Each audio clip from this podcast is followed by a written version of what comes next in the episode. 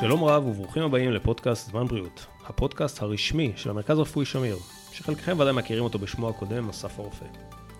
הפודקאסט שלנו יעסוק במגוון נושאים הקשורים לבריאות, אולם ייחודו יהיה גם במה שלא תמיד מתפרסם בחדשות. בסיפורים האישיים של הרופאים, בסיפורים האנושיים של המטופלים הרבים שמגיעים לכאן, נחשוף התלבטויות ודילמות מקצועיות, נצלול לעומקן של ההחלטות המתקבלות כאן, וננסה להבין יחד את המורכבות המאוד גדולה בניהול בית חולים ציבורי בישראל, על כל המשתמע בכך. יהיה מעניין, אני יכול להבטיח. בואו נצא לדרך.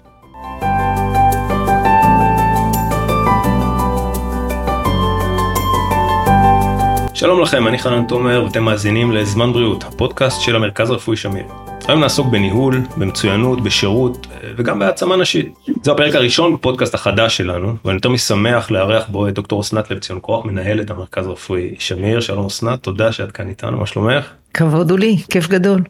אני uh, מזכיר שהפרקים של התוכנית זמינים עבורכם בכל רגע באפליקציות השונות, בספוטיפיי, באפל וגם בגוגל, חפשו זמן בריאות או פשוט המרכז הרפואי שמיר. זה הפרק הראשון בסדרת פרקים שאנחנו מתכננים להקליט, פרקים הבאים יעסקו במנהלים ומנהלות אחרים שעובדים כאן, כל אחד מהם עולם ומלואו. אני יכול להבטיח לכם שהסיפורים שלהם והאתגרים שלהם הם מרתקים הן במישור האישי והן במישור המקצועי ואנחנו נדבר על זה בפרקים הבאים.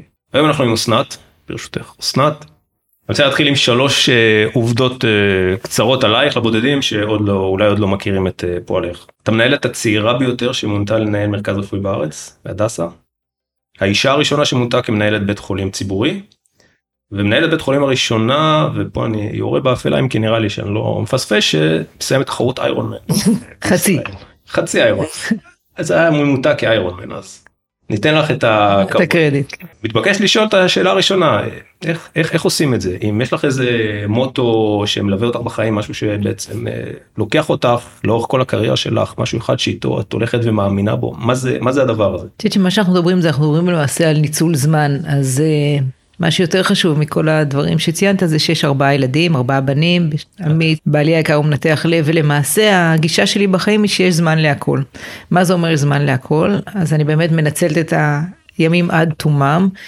פחות ישנה שזה לא טוב. אפשר אפשר כשמסדרים את הזמן נכון וזה ברור שבאים דבר בא על חשבון דבר אחר. זאת אומרת זה לא שיש לי גם הרבה זמן לצאת לח... לקפה עם חברות וכאלה סדרי עדיפויות.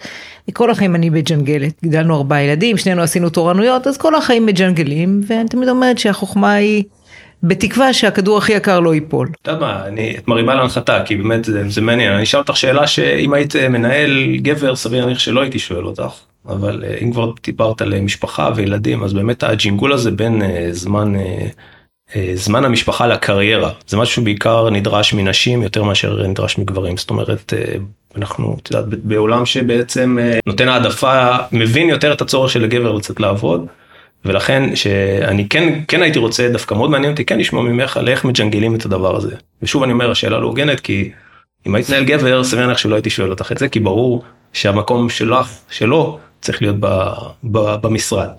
ולנשים יש פחות הפריבילגיה הזאת אז איך בכל זאת אה, מסתדרים עם הדבר. על א' נכון שתפיסתית חברתית כלפי אנשים זה ברור שהיא עושה גם את, ה, את הוויתורים וגם את הג'ינגולים. באיזשהו מקום אני חושבת שזה גם יותר קל מבחינת הסביבה, כי אנחנו עדיין בסיטואציה שמהגבר מצופה להישאר עד שעות יותר מאוחרות. עכשיו אני חושבת שאפקטיביות בעבודה וגם בניהול בית חולים לא תלויה בכמה שעות את נמצאת פיזית במשרד. אפשר להיות בבית חולים, השכם השכם בבוקר ועד 12 בלילה העבודה לא נגמרת.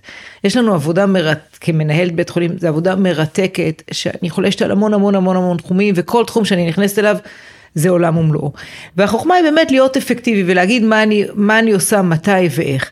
אה, כמובן שאני לוקחת עבודה הביתה, עכשיו כמובן שהמיילים נמשכים גם אה, בשעות הערב, שעות הלילה, כך שהעבודה אף פעם לא נגמרת. אבל אני כן חושבת שחלק מהעניין זה לדעת שאתה לא צריך להיות במקום העבודה, וגם אם זה בבית חולים, שעות מאוד מאוד רבות.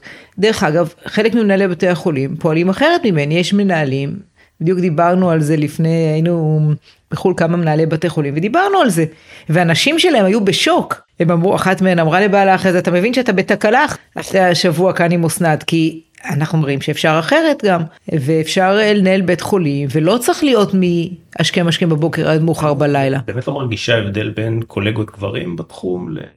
לא, בוודאי שאני מרגישה, אני חושבת שהסיטואציה שבה אתה נשאר עד שעות מאוחרות, היא מאוד לא, היא לא, היא לא קורה. זאת אומרת, זה לא ברמה של איך שאת מנהלת את זה, אלא איך שהסביבה, העולם, מתייחס למנהלות, לנשים, בעצם כן יוצר איזה מקום שציפייה ממך להיות גם בבית, לא רק ב... לגמרי, לגמרי, ואני חושבת שזה גם נכון. ואני חושבת שאנחנו נגיע לסיטואציה, ואנחנו כן עובדים על איזון בית עבודה בכלל, המערכת ואצלנו בבית החולים, לא יהיו ישיבות אה, בשעות מאוחרות, כי, זה, כי אנחנו בעצם צריכים לאפשר. עכשיו, אני כמנהלת זה קל לי, כי אני קובעת את הלו"ז. החוכמה שלנו כמנהלים זה לאפשר למי שמתחתנו עדיין להיות, לנהל חיים מאוזנים ולא ללחוץ. ודרך אגב, הזום לפעמים קצת שובר את השגרה, נכון. כי כאילו זום אפשר מתי שרוצים, וזה גם לא נכון. אנחנו יכולים למעשה, אפשר לקבוע פגישות בערב, זה על חשבון הילדים. אין, אני, אני כן מאמינה במהות של זמן איכות, אבל יש גם משמעות לזמן. זאת אומרת, לעשות טיפה לזמן רק שהוא איכות, לא מספיק. זאת אומרת, יכול להיות שאם היה יושב גבר, הוא היה פחות מאמין בזה?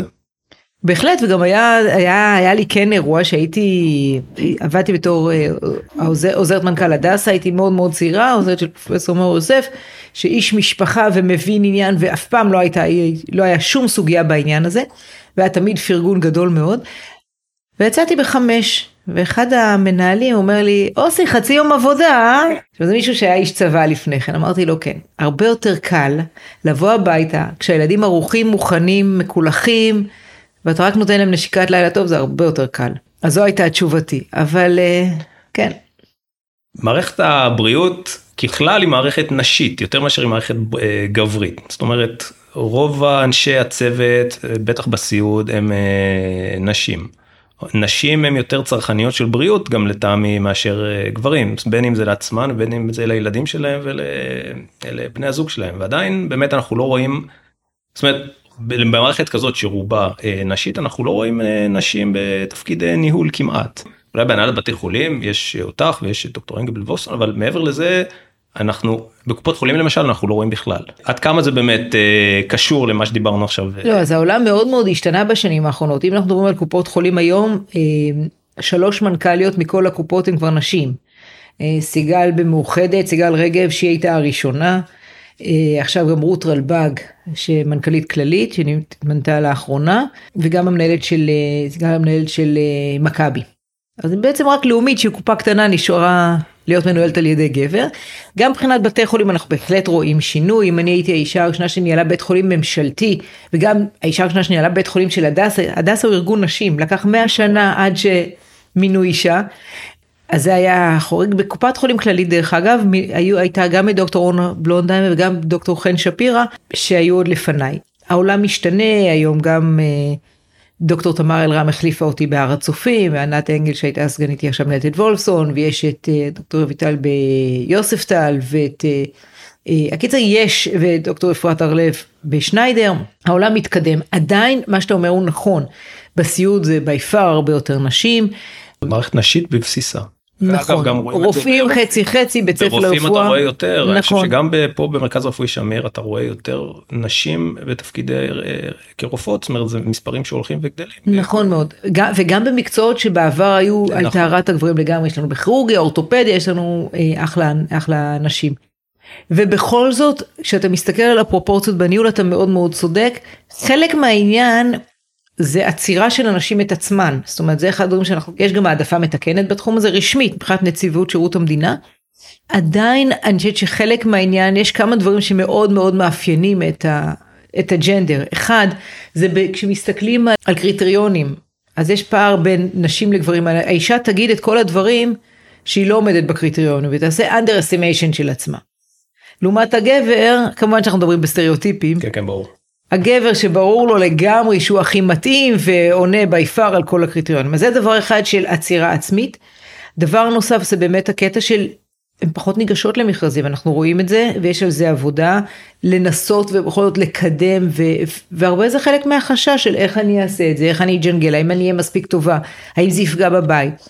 אה, ככל שעובר הזמן אנחנו יותר ויותר מבינים שזה אפשרי, כמובן מאוד מאוד מעודדת, ודרך אגב העולם משתנה, הדור הצעיר, גם הגברים מבינים שהם רוצים להיות בבית, ואנחנו רואים את זה כבר גם בנושא של מחאת המתמחים, ואני מאוד מאוד בעד, אני חושבת שזה מאוד נכון. זה שפעם ה... עוד לפנינו הרופאים היו מתחילים תורנות ביום חמישי, חוזרים ביום ראשון הביתה גמורים, אני חושבת ש... ורבים מהרופאים המבוגרים לא גידלנו את הילדים שלנו בכלל. עד כמה המערכת יכולה לעשות שינוי ולהתאים את עצמה יותר לנשים או לקדם נשים או שזה באמת כמו שאת אומרת רק עניין של החלטה של אנשים שיצרות עצמן או שאולי מלכתחילה לא ניגשות כי מעדיפות אה, איפה המקום, איפה המקום של המערכת. אני חושבת שחלק מהדברים זה דברים צריכים להיות כללים מוגדרים. אם לדוגמה זמני ישיבות וזה שוב זה גם נכון לגבי גברים אין סיבה שישיבות תהיינה אחרי ארבע אחרי הצהריים. אין סיבה וגם אמרנו לגבי הזומים צריכים הגבלות. וצריך להבין שזה בסדר ואני חושבת שהעולם כן משתנה לקראת זה. אני חושבת שגם העובדה שצריך שמבינים שהאפקטיביות של עובד היא לא בהכרח בכמה שעות הוא מחתים כרטיס אלא במה הוא עושה בשעות האלה. עכשיו זה ידוע שנשים מאוד יעילות יש גם גברים מאוד מאוד יעילים ושוב אנחנו במערכת שהיא מאוד מאוד שואבת היא מרתקת וגם כשאתה נשאר בבית חולים אתה לא סתם מבזבז את הזמן יש המון המון מה לעשות. עוסק בהצלת חיים זה זה משהו כן. נורא קשה להגיד אני עוזב הכל והולך הביתה בשביל להגיע ל... לא אני לחלוטין אה, כן, מסכים אבל לזה, אנחנו כן. אבל כן בסדר אני אם יש מישהי שנמצאת בראש הפירמידה וככה היא רואה את העולם אז הרבה יותר אני מניח שיותר נוח גם לאנשים לבוא נכון. ולעשות לעבוד וליישם את זה פה בבית חולים. נכון אבל המטרה שלנו כמערכת אצלי, אצלי בבית חולים שאני מנהלת זה ברור וזה קל. אבל החוכמה שלנו היא כמנהר, כמערכת גם אם יש מנהל שחושב אחרת ומתנהג אחרת וגם אם הוא נמצא המון המון המון שעות השאלה היא איך זה משליך ומה הוא מצפה מאחרים. אם הוא אומר זה בסדר שאני, זו החלטה שלי להישאר עד שעות מאוחרות, אבל אני לא עושה ישיבות מעבר לשעה מסוימת, אז על הכיפאק, ואם לא, אז זה כן דברים ש, שאפילו צריך לכפות מבחוץ. אני, אני השתכנעתי. אני בעד ואני גם בעד uh, פחות, uh, יותר זום, יותר זמן משפחה, זה fair enough מבחינתי גם. היית uh, סגנית פה לפני עשור כמעט אני חושב, לא? עזבת להדסה וחזרת אה, לכאן. איך השינוי בתפיסה מהסגנות לניהול מבחינת יודעת מה שרואים משם לא רואים מכאן איך איך את רואה את עצמך אסנת הקודמת שהייתה פה כסגנית ואסנת המנהלת שחזרה לכאן. אז נתחיל מזה שכשאנחנו חזרנו מבוסטון אה, ב2008 והיו לי כל מיני הצעות אני גדלתי בהדסה נסענו לבוסטון לשלוש שנים וכשחזרנו היו באמת הרבה מאוד הצעות. אסף רופא לא הכרתי הכרתי אותו, שמעתי, אפילו לא ידעתי איפה הוא ממש נמצא, בית החולים, והתפנה כאן תפקיד של סגן. הגעתי לבית החולים, הסתובבתי בשבילים, נפגשתי עם דוקטור בני דוד, זו הייתה פגישה מצוינת, ופשוט התאהבתי במקום, ובבטן הרגשתי שזה המקום הנכון. זוכרת את הטלפון שהתקשרתי לעמית, אמרתי לו, זהו מצאתי. חזרנו, באמת השתלבתי כאן. דוקטור דוידזון נתן לי הכל, הוא אמר לי, מה שאת רוצה תעשי, וכך עשיתי, כך שבאמת היה לי כבר הזדמנות לגעת בהרבה הרבה מאוד נושאים. אחרי זה חזרתי להדסה, ניהלתי את הדסה הר הצופים חמש שנים. כמובן שכשאת מגיעה אחרי זה בתור מנהלת, את כבר הייתי מנהלת, כבר ניהלתי חמש שנים בית חולים, עם המשברים שהיו בהדסה, אינתיפאדה, כן. משברים פיננסיים ועוד ועוד. הרבה מאוד ניסיון. אתה מגיע גדול יותר, מגובש יותר, חזק יותר. עכשיו עדיין הגעתי למקום נורא קל, כי זה בית כאן. אז זה לא שהייתי צריכה... ואין הבדל במעבר בבית חולים עם 300 אה, מיטות בערך למעבר לבית חולים עם 900 אה, מיטות בערך. כן, יש הבדל גדול, יש הבדל גדול גם ב... בכל המערכת, בית חולים ציבורי אה, ממשלתי, בית חולים ציבורי בבעלות פרטית, עם כל הקשיים הפיננסיים שעכשיו אנחנו שומעים עליהם גם לגבי מה שקורה בבתי החולים כמו הדסה, שערי צדק וכל זה. המעבר היה קל אבל. כי באמת כבר ידעתי, והייתי, הכרתי הרבה עוד מתקופת הסגנות, וגם כשהייתי בהר הצופים, אז שוב, יש ממשקים כל הזמן. עשיתי איזה שאלון קטן, ככה קצת, את יודעת, עובדים, מה חושבים, מה אומרים. הדבר הכי בולט שאמרו עלייך, שתמיד נורא אה, שירותית, נורא אדיבה, נורא, תמיד אומרת שלום לכולם, תמיד בגובה העיניים, תמיד אה, תמיד מכירה את כל העובדים בשמם הפרטי. אני חושב שזה איזשהו חלק מתפיסה שלדעתי ותכף תגידי לי מאוד חשובה אצלך זה נושא כל השירות. השירות פה השירות למטופל וגם היחס לעובדים, זה משהו שמאוד כאילו חשוב לך ומאוד, אה, עד כמה באמת את מצליחה, עד כמה התפיסה הזאת באמת את רואה אותו כחלק מאוד משמעותי בניהול של, ה, של בית חולים, ועד כמה את יודעת, אנחנו שונים, אני יודע שזה, נושא השירות הוא נושא מאוד בעייתי בבתי חולים, בעיקר בתי חולים אה, ציבוריים, עד כמה אנחנו אה, פה בבית חולים שונים, כמה את שמה על זה דגש. אז, אז נתחיל מזה שאני באמת מאוד מאוד אוהבת את האנשים, מאוד אוהבת את העובדים, הכל מאוד אמיתי. זה לא דבר שאתה לא, מזייף. ואני, אחד הדברים שאני גם אומרת כל הזמן ל, לרופאים, בית החולים זה מקום מאוד היררכי, אבל אני חושבת שאני מאמינה שלמעשה המארג שאנחנו בונים כאן בנוי מכל אחד ואחד וזה המסר שלי כל הזמן. אין כאן רופאים ועוזרי רופאים, אף אחד, צריך כל אחד ואחד לפאזל המדהים שקורה כאן.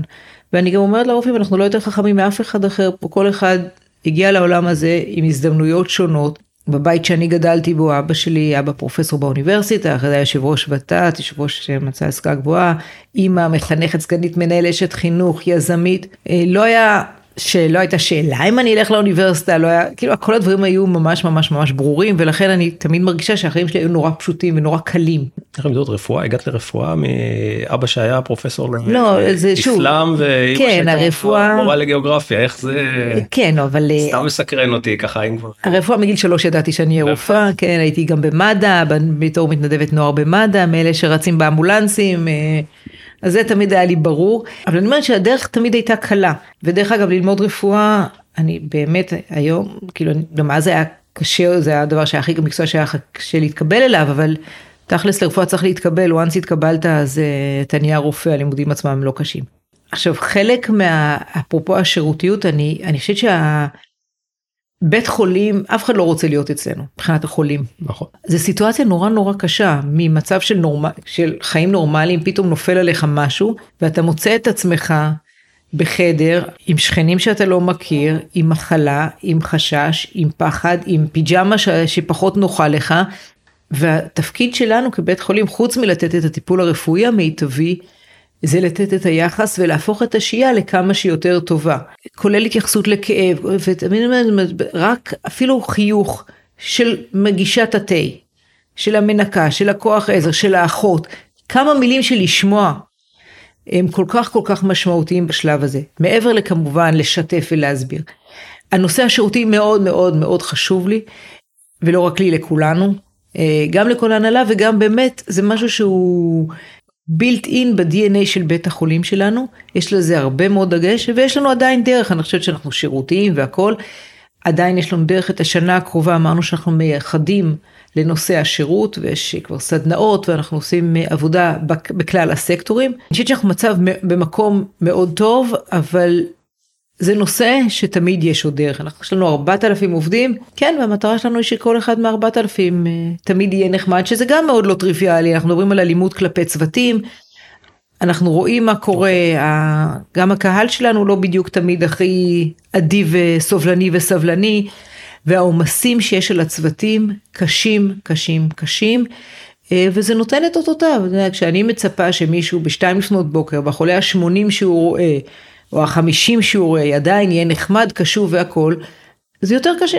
זה קשה, אני דווקא חושב שהמקום עצמו, האווירה בבית חולים, המקום עצמו, כמו שאת אומרת, טיילתי בשבילים ו- ו- ונורא התעפתי במקום, יש בזה משהו מרגיע במקום הזה. בהחלט וגם החולים אומרים זה בית חולים אחר. זה אתמול... לא מקום שאתה עולה בבניינים ומסתובב ורק רואה אה, מטופלים אתה גם יכול לצאת החוצה לשאוף אוויר לראות קצת ירוק יש בזה משהו מרגיע גם לצוות וגם למטופלים. נכון. זה חלק מההבדל שמייחד את הבית חולים הזה בעיניי. וחלק מהעניין חשוב לי מאוד מאוד דיברת על זה שלעובדים יהיה טוב כאן. עכשיו אנחנו בית חולים ממשלתי לשלם אנחנו לא יודעים הרבה. אבל אנחנו כדברים קבועים אבל אנחנו כן יודעים לתת יחס הערכה ולראות את העובדים. ואני חושבת שזה משהו שהוא הרבה הרבה יותר חשוב, כסף זה בסדר, זה חשוב מאוד, אבל בסופו של יום, אחרי נושא המשכורת, מאוד מאוד מאוד חשוב, העובד מבלה כאן הרבה מאוד מחייו. זה ערך ו... מוסף מאוד משמעותי. וחלק מהעניין גם, עכשיו אני לא רוצה שיהיה לעובד טוב בשביל שהוא יהיה יותר נחמד לחולה, אני רוצה שיהיה לעובד טוב בשביל שיהיה לעובד טוב. אבל חלק מהעניין שכשלעובד טוב, אז הוא גם אה, נכון. מטפל אחרת במטופלים. אז בוא נדבר קצת בו באמת על המרכז הרפואי שמיר, מיתוג חדש, כבר לא אה, אסף הרופא, אנחנו יושבים כאן, קומה שלישית, מרכז סגול לרפואה היפרברית, התא לחץ שלנו מהגדולים בעולם, מולנו נוף מדהים, הכל מרגיש כזה הייטקי ונחמד, עד כמה זה באמת היה חלק מהחזון שלך כשנכנסת לתפקיד. אז החזון שלנו והגדרנו אותו אז כמובן זה להיות מצוינים שזה הדברים הרגילים מצוינים במקצוע במקצועיות ובמחקר והגדרנו את עצמנו גם כי המטרה שלנו להיות הבחירה הראשונה גם של המטפלים וגם של המטופלים בהמשך למה שאמרנו קודם. מה זה להיות הכי טובים? אז זה להיות הכי טובים זה קודם כל האנשים. ההון האנושי זו לא קלישה. בסופו של יום אפשר לקנות את ה-MRI הכי טוב שדרך אגב יש לנו. גם מבחינת ציוד היום אנחנו ב state of the art בציוד הכי הכי חד, הכי חדיש. אבל מה שחשוב זה לבחור מנהלים טובים שיביאו מתמחים טובים. היום יש לנו רשימות המתנה של מתמחים טובים כמעט בכל המחלקות וכשיש את הכוח האדם הטוב ואת הציוד ואת המקצועיות אז באמת אנחנו יכולים לתת רפואה מובילה היום יש לנו בית חולים מוביל. אנחנו בית חולים מאוד מאוד גדול אחד הדברים שאנחנו עדיין לא מספיק אנחנו יותר מדי צנועים עדיין ואנחנו עובדים על זה ואתה חלק גדול מה...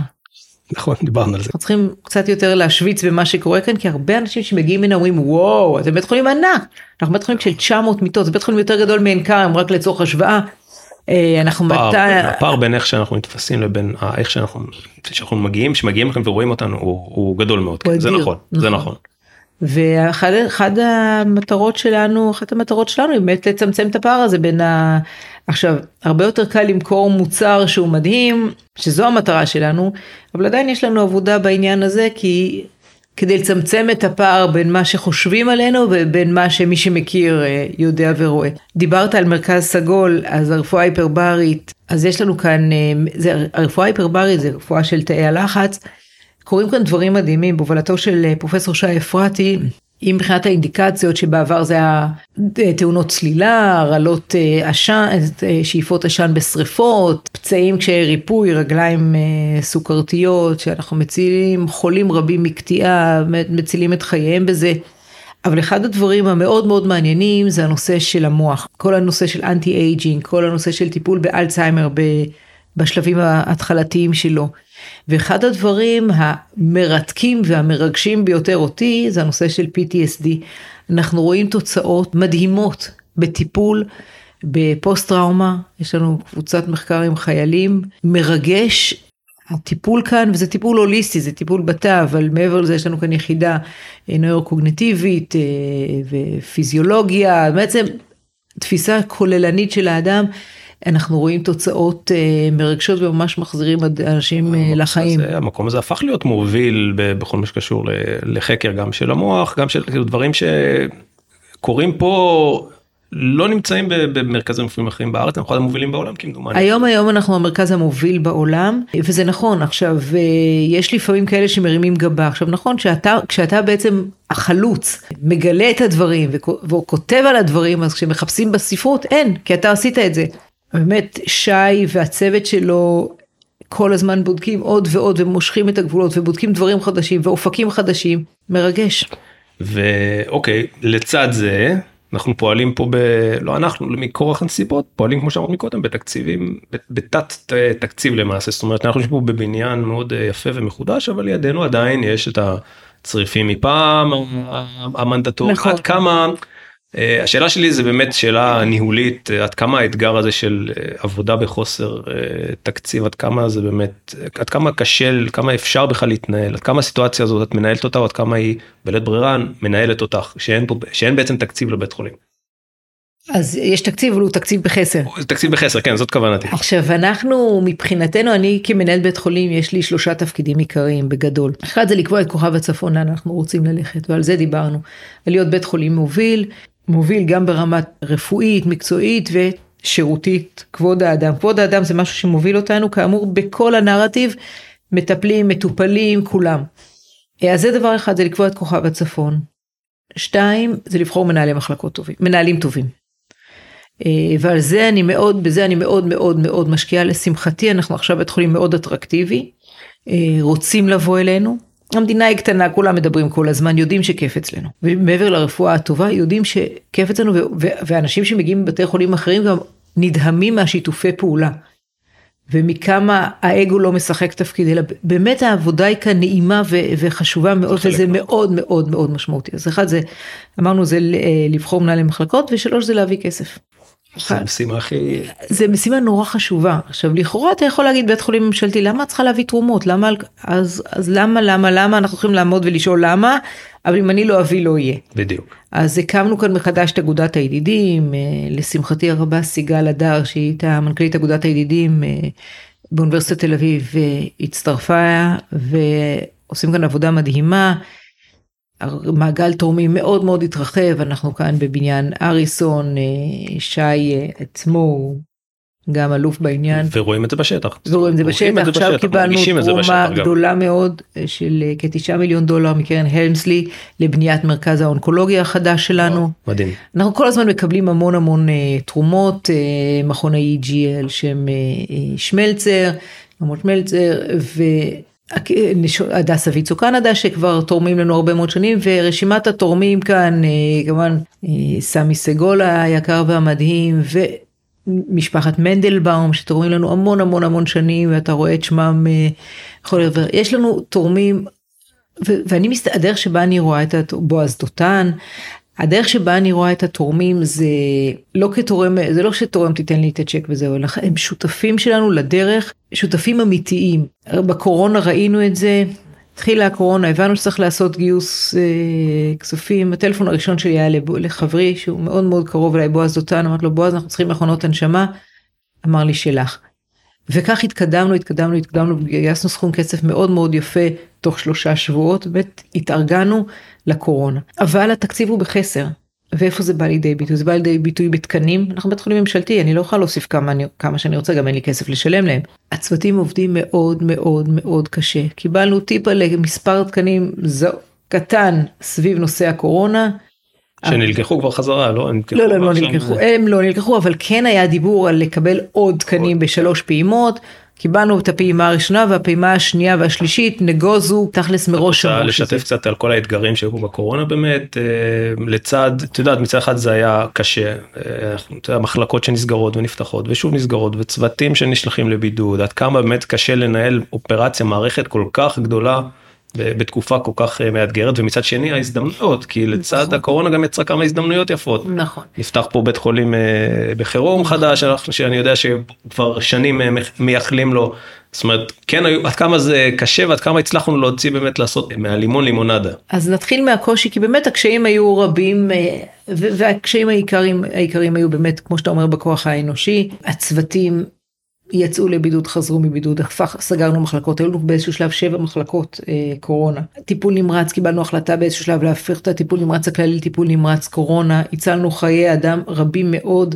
שאחרת לא היו ניצלים, התחלנו עם האקמו, אנחנו התחלנו עם האקמו בזמן הקורונה, הזמנו אקמואים לפני, הם הגיעו בזמן הקורונה, החולה הראשון אה, אה, שדוקטור אדי אלגאי והצוות שלו העלו על אקמו היה עם קורונה, ומאז אה, אנחנו הפכנו להיות שיאני הקורונה, גם מבחינת, שיאני האקמו, גם מבחינת מספר החולים וגם מבחינת התוצאות. אז הרעיון, הרצון, הזדמנויות, אנחנו כל הזמן מחפשים הזדמנות, דיברת על בית החולים חירום. אנחנו כבר שנים שנים שנים אומרים אנחנו לא ממוגנים, לא מוגנים, אנחנו ליד שדה התעופה, אז התשובות היו אתם לא בצפון, לא בדרום, לא יהיו טילים. אוקיי, לימים, אז הצלחנו סביב הנושא של הפחד הגדול והצרכים הגדולים בלמצוא עוד עוד ועוד ועוד מיטות קורונה, אז מצאנו אה, מיטות לחולי קורונה, אז אמרנו למשרד הבריאות, 23 מיליון שקל, נבנה תוך כמה שבועות עוד 150 מיטות. ואכן עשינו, הם נתנו, אנחנו עשינו, יצא בית חולים מדהים. לתפארת. ממש פה מתחתנו. ממש פה מתחתנו, אז הבטיחו לנו שלא יהיו טילים אבל לא עמדו בהבטחה, אז בינתיים עוד לא השתמשנו בו לקורונה. אבל במלחמה בשומר החומות, בשומר החומות אה, הורידו לשם חולים, הורדנו לשם, נכון. כן הורדנו את החולים, הורדנו את החולים הסיעודיים והלא ניידים ש... שהיו במחלקות. יש לנו עדיין תוכניות, דיברת על הצריפים, אז לשמחתי היום החולים כבר לא נמצאים בצריפים, ההנהלה כן נמצאת בצריף, לצערי עדיין יש לנו אסבסט שבעיניי זה חוסר אחריות, זה משהו שמלחיץ אותי אני מרגישה איתו שהוא מאוד מאוד מאוד לא בסדר ואנחנו מטפלים בעניין הזה גם. תוכנית שלנו היא עכשיו, אה, זו תוכנית שקוראים, היא לא רק תוכנית, היא גם אה, מיושמת, זה לבנות מגדל אשפוז חדש. עם מלר"ד חדש, מלר"ד זה חדר מיון, מחלקה לרפואה דחופה, שיהיה למעשה בלב ליבו של בית החולים, אז הקומה הראשונה תהיה המלר"ד, ומעליה יהיו 12 קומות, כולל מחלקות הפנימיות, שנוכל סוף סוף אה, לתת לחולים את התנאים שהם ראויים לו, כי הבניינים ישנים, גם בניין שנבנה בשנות ה-80, עברו כבר הרבה שנים. הבית חולים בכלל הולך להתרחב עכשיו, זאת אומרת בעשור הקרוב אנחנו יודעים על תוכנית שתכפיל בעצם את השטח של הבית חולים, נכון? איך נערכים גם לדבר כזה? זה חתיכת פרויקט. זה חתיכת פרויקט, אנחנו היום 260 דונם, קיבלנו כבר 140 דונם נוספים. עכשיו מה שזה מתחיל מזה שכל האזור סביבנו גדל, פינוי צריפין, נכון. הולכים לבנות כאן מעל 110 אלף יחידות דיור, זה עוד חצי מיליון איש על הגדר, איך אנחנו נערכים, אז המגדל אשפוז זה אחד מהם, אה, והתוכנית כוללת גם מעבר של בית חולים, הם קוראים לו מרחבים, אבל באר יעקב נפש ונס ציונה נפש. לכאן. מעל 400-500 מיטות, in all, אחרי זה שמואל הרופא, שזה בית חולים גריאטרי, המכון לרפואה משפטית והמעבדות הציבוריות של משרד הבריאות, אז אנחנו הולכים להפוך ליטרלי לבית החולים הכי גדול. הכי גדול במדינה. כן. הכי גדול. זה בטווח של העשר שנים הקרובות בערך. כן, עכשיו מה שאומנם התוכנית למזג את בתי החולים היא כבר תוכנית ישנה, אבל עכשיו הקטליזטור זה הנושא של, ה, של האדמות ושל הכסף, שזה מה ש... זה התמריץ. נכון. אנחנו יודעים שכסף הוא תמריץ טוב. אז האוצר וכולם לוחצים, אנחנו מקווים שזה יקרה. ואחד הדברים המעניינים זה באמת איך אנחנו ממזגים בית חולים פסיכיאטרי עם בית חולים כללי, ועושים משהו שפרופסור חיליק לבקוביץ' שהוא מנהל אה, באר יעקב, שהוא איש מדהים וחדשני, אנחנו יחד בונים את התהליך של לבנות מרכז מדעי המוח וההתנהגות, משהו שבאמת לוקח את הטוב שני העולמות ואיך אנחנו עושים את זה כך שאפשר יהיה באמת לחיות לא רק בשלום אלא בסינרגיה ולתרום אה, מדברת על uh, תקציבים ועל האוצר פתאום אני תוך כדי מדבר אני חושב על זה שאת עברת שלושה שרי בריאות שונים בקדנציה הקצרה שלך נכון? כן ועכשיו. את ליצמן אדלשטיין נכון. uh, והורוביץ. נכון. אני לא אשאל אותך מי. Uh, האמת היא ש... טוב אבל אבל כאילו איך זה איך זה לעבוד באמת עם, עם שלושה שרים שונים בלי, בלי תקציב הרי גם תקציב מדינה רק עבר לא מזמן. אחד הדברים שהכי הכי כיפים לי כאן בבית החולים זה צוות ההנהלה. לצידי יש את אילן. אילן יפתח מנהל אדמיניסטרטיבי, פנומן, מירי אברהם, מנהלת הסיעוד, שלושת הסגנים שלי, דוקטור שרף, דוקטור טל, פרופסור אורנה טל ודוקטור עידית סגל, יפעת פרץ, מנהלת סמכ"לית הכספים. שלנו, והצוות כולו, אפרת דנינו מנהלת בית ספר לסיעוד, נוגה גיא מנהלת בית ספר לפיזיו כאן, אנחנו, יש כאן צוות הנהלה מדהים, ולכן אה, בתחומים השונים, זאת אומרת, אלי כהן מהנדס בית החולים שמבחינתי הוא קוסם אתם יודעים אני מבקשת מביאה אולי כסף אבל אה, הוא זה שצריך אבל הוא, בפועל זה יוצא פתאום אני מסתכלת ויש כבר בית חולים חירום או פתאום איזה. כך שהבית חולים כאן מאוד מאוד מנוהל אה, זה לא בזכותי זה כבר שנים רבות נורא קל ליישם דברים כאן. וזה משהו שהוא שונה ממקומות אחרים. בסופו של דבר הכל זה אנשים אני חושב. אתה צודק לגמרי. תקיף את עצמך באנשים הנכונים שנוח לך לעבוד איתם ושמבינים אותך ושותפים לחזון שלך אני חושב שזה. וזה, והכל בכיף זה מה שנורא חשוב דיברת על משרד הבריאות אז משרד הבריאות באמת הוא שותף שלושת השרים גם uh, ליצמן גם uh, יולי וגם uh, ניצן הם כולם מאוד uh, קשובים רוצים לעזור גם הם uh, בקשיים uh, מול כולם וכל המדינה במחבר. תקציב אה, במחסור. כן, החוכמה איך אה, אנחנו בכל זאת מצליחים. אה, אני רוצה לסיים אולי באיזה אולי אם יש לך אם את זוכרת איזשהו סיפור אישי שלך איזה משהו מקרה מיוחד שנתקלת בו בבית חולים שריגש אותך שעשה לך ככה טוב שגרם לך להבין שאת בדרך הנכונה אני זוכר ממך היה סיפור פעם שהילדת מישהי בכניסה בכניסה למיון נכון לפני כמה שנים אני תמיד זוכר את הסיפור הזה, זה, זה הוא, הוא איזה מיתולוגיה כזאת, זה באמת אה, קרה, נכון? כן, אז זה היה קטע, אני עוברת, אני הרבה מסתובבת בשטח ואני עוברת ליד המיון ויש שם מישהי שיוצאת ונשכבת על הרצפה ומתה מכאבים, אז אה, צ'יק צ'ק הכנסנו אותה למיון היית שותפה פעילה, לא? שותפה פעילה, והתינוקת גם לא כל כך נשמה, אז אה, מזל שהייתי רופאת, מזל שנזכרתי שאני רופאת ילדים, אבל אה, לשמחתנו, זה הטיפול והיא שרדה. קורים כאן המון המון דברים מרגשים, אם זה ילד ש...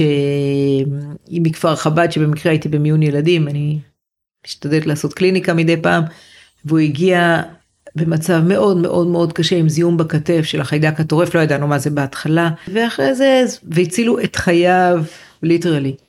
אה, סביב הקורונה היה לנו אדון אה, מבוגר בן 72 שחטף את הקורונה עוד לפני חיסונים לפני הכל הוא היה העלינו אותו על אקמו 37 יום הוא היה מורדם מונשם עם כל הסיבוכים האפשריים.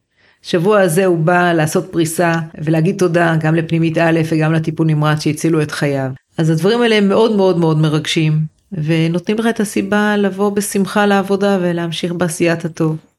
ובנימה אה, אופטימית אה, זו, אה, אנחנו נסכם את הפרק הראשון של הפודקאסט שלנו, זמן בריאות. אסנת, המון המון תודה שהסכמת להגיע ולהתארח. אנחנו מקווה שנוכל להמשיך לעשות עוד פרקים כאלה איתך כל פעם גם בנושאים אחרים, זה נראה לי סופר מעניין, יש לנו עוד המון על מה לדבר ועוד לא דיברנו בכלל גם על ספורט. כל, ה... כל האיירון מן וכל התחרויות זה נשמור אולי נעשה פרק נפרד רק על uh, תחרויות של uh, uh, ספורט. Uh, שוב תודה רבה לכל מי ששומע שכל הפרקים של התוכנית זמינים באפליקציות השונות בספוטיפיי באפל וגם בגוגל חפשו זמן בריאות או המרכז הרפואי שמיר מאחל לכם רק בריאות שמרו על עצמכם uh, תודה ולהתראות. ותודה רבה לך רעיון גאוני ושיעזור לנו במשימה להוציא קצת ממה שקורה כאן לכולם. תודה רבה. תודה רבה.